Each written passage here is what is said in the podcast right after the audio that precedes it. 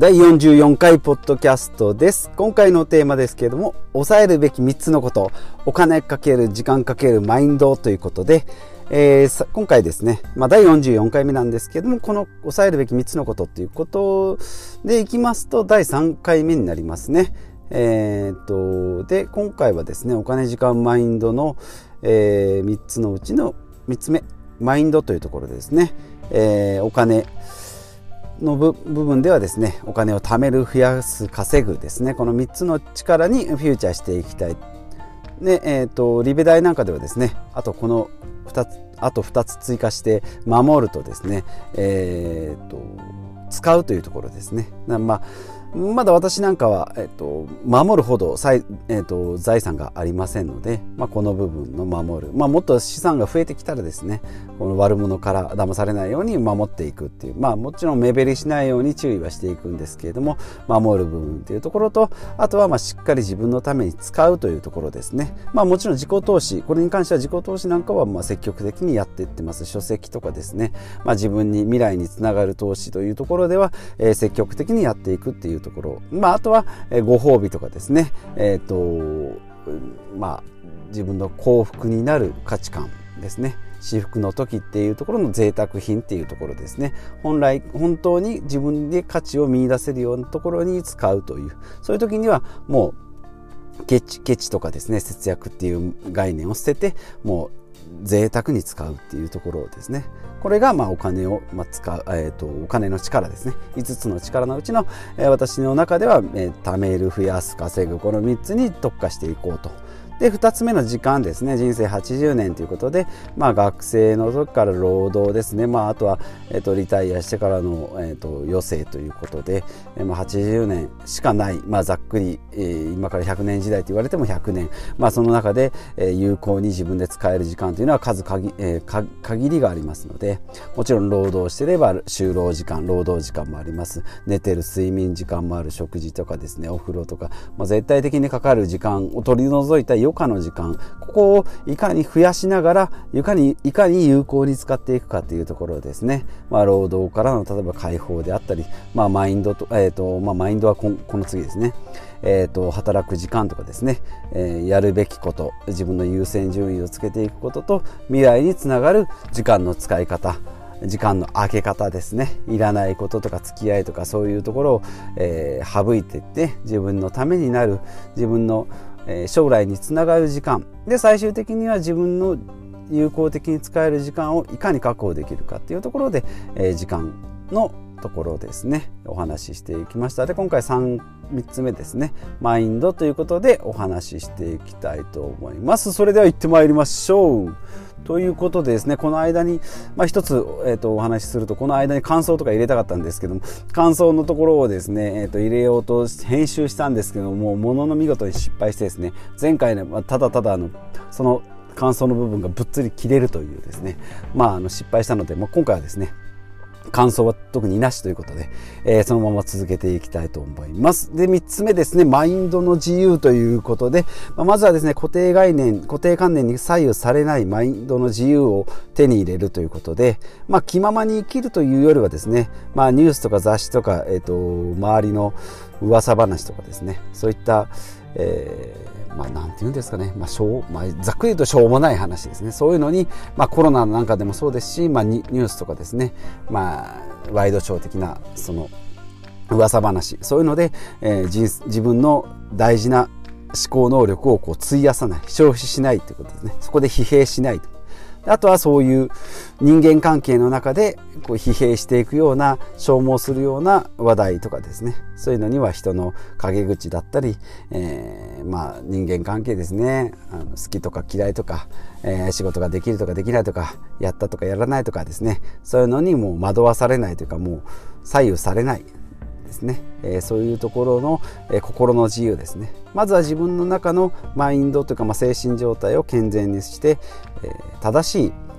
まあ、正しいというのもなかなか難しいんですけどね。自分の思い描いた通りの道にまっすぐ進めるように。だまあ周りの声ですね。そんなのやっても、ね、不動産投資なんかやっても失敗するよとか投資なんかやったら騙されるよとかね、えー、そういうのも言われるんです生命保険とか入らないといざ大いざの時に大丈夫とかって言われるんですけどもいやもう自分はこれで大丈夫だと思えばそういう周りのですね、えー、意見にはもう左右されないというところで、えー、しっかりまあもちろん雑誌、えーと、書籍とかですね、えー、まあ情報データこれだけ今情報が今溢れてますのでそういう情報を自分で精査して取り入れた情報をもとにですね自分の中でしっかりとした確信を持っていればですね周りからこうちゃちゃが入れられてもですねえー、それに左右されないああ本当に自分大丈夫かなっていうマインドにはならないのでしっかり知識武装と、まあ、あと経験武装ですね、えー、していきたいなと思います。で、まあ、承認欲求からの解放ということですね。まあ、今言ったあの人間関係ですね、えー、相手からのこう評評判というか、まあ、評価ですねそういうのを意識したり相手に好かれようとかどう思われてるかなっていうのをいちいちこう気にしながら生きていくとですねやっぱり心がこう消耗していきますし、えー、これ病んでいきますので。まあ、それによってですね労働時間が辛いのに帰ってもそこの労働時間の気持ちを引きずってですね土日もそれを払拭するためにこう焼け食いとかまあ焼け買い爆買いとかですね、えー、無駄銭を使ったりすることないようにえー、消耗頻度を下げていくっていうところですね。まあ、最終的にはですねそういった、まあ、精神状態の解放と経済的自由ということで、まあ、言ってますファイヤーですね経済的自由ということで、まあ、R 大なり G ということで自分の収入が支出よりも高い収入を得るですね、まあ、ざっくり言うと月20万円の収入で10万円で暮らすと。これでですねもう精神的安泰が得られますので、まあ、何ヶ月か貯めれば、えーと、半年ぐらいは休めたりしますし、まあ、もちろんある程度の収入の蓄えがあってからの20万円の収入ですね。パッと見20万円の収入、年間月、えー、年収240万だと少ないなと思うかもしれないんですけど月の支出が10万円であれば毎月10万円普通に貯まってきます。まあちょっと病気して半年入院したところでですねまあそのちょっとの蓄えでもえー、やっていけますのでまたそこからですね新しい仕事を見つけていく。まあもちろんその代わり普段の生活はですねより充実したものサラリーマンでは得られないようなですね、えー、自分の趣味だとかやりたいことに没頭できる時間っていうのを多く費やすことができれば、えー、お金えー、たくさんこう年収2000万とかですね、えー、3000万とかじゃなくても例えば1億2億の資産がなくても心の経済的自由もありますし経済的あ精神的安定もありますのでこういうお金にとらわれないですね。時間を奪われない周囲に反応しない自由な生き方っていうところを、まあ、私も目指していきたいなというふうに思って、えー、おりますのでこれでですね今いろんな、えー、日々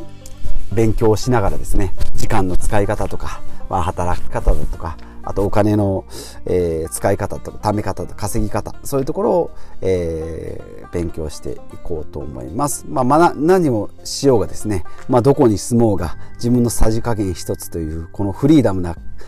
マインドをですね、えー、実践するために、まあもちろんお金も貯めますけど、まあ銭ゲバ、銭ゲバでもないですし、ね、時間何もしなくていい自由って言っても、えっ、ー、と、ニートでもないっていう。で、まあ周りの周囲の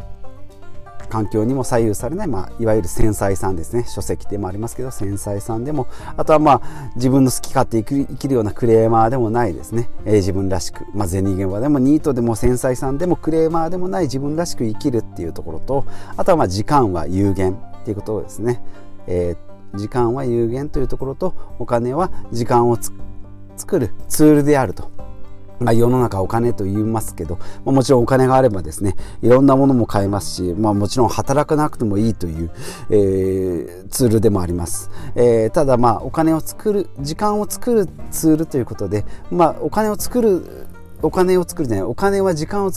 作るツールということですけどやっぱりお金よりも時間の方が大事というところですね、まあ、ここはしっかり、えー、考えていかないといけないな。でその辺において大事なのがマインドということで、まあ、結局ですね全て自分の中に存在するというところ、えー、この3つのお話ですね、まあ、今回3回、えー、目になりますけどもお金と時間とマインド、まあ、この全てが3つこうバランスよくですね3つつながっておりますのでお金だお金だけでも死にかけの大富豪みたいな感じになりますし、まあ、先ほど言いました親のすねをかじるようなニートとか、まあ、炎上クレーマーみたいですね、まあ、自由とは程遠いですけれども、えー、結局自分のこの承認欲求というか自分の意見をこう貫き通していくような、えー、人間になっていくっていうところにはならないようにですね、えー、自分のお金を管理してえ、自分の時間も管理しスキルアップに自己投資して無駄な人間関係付き合いとかですね習慣あとまあ断捨離なんかのものの、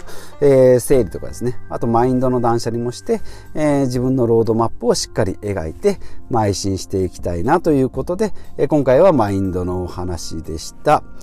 はい、えー、それではこのポッドキャストではっていうところが毎回出てこないですね。はい、えー、いきましょう、えー、このポッドキャストでは断捨離節約健康自己投資資産投資など今の暮らしをより良くするために、えー、情報収集とか実践とか検証したものを発信していきたいと思います。一人でも多くの方に有益な情報を今後も発信していくために日々私も勉強しております。40代サラリーサラリーマンですけれども、えー、頑張っておりますので、えー、もしこのポッドキャスト良かったなと思っていただけましたら、えー、他の、えー、っと発信他の発信してる、えー、このポッドキャストでもいいですし、まあ、ブログとかですねツイッターもやってますので、えー、フォローとかいただけたら、えー、また情報発信の大きなエネルギーになりますのでよろしくお願いします。ということでまた次回お会いしましょう。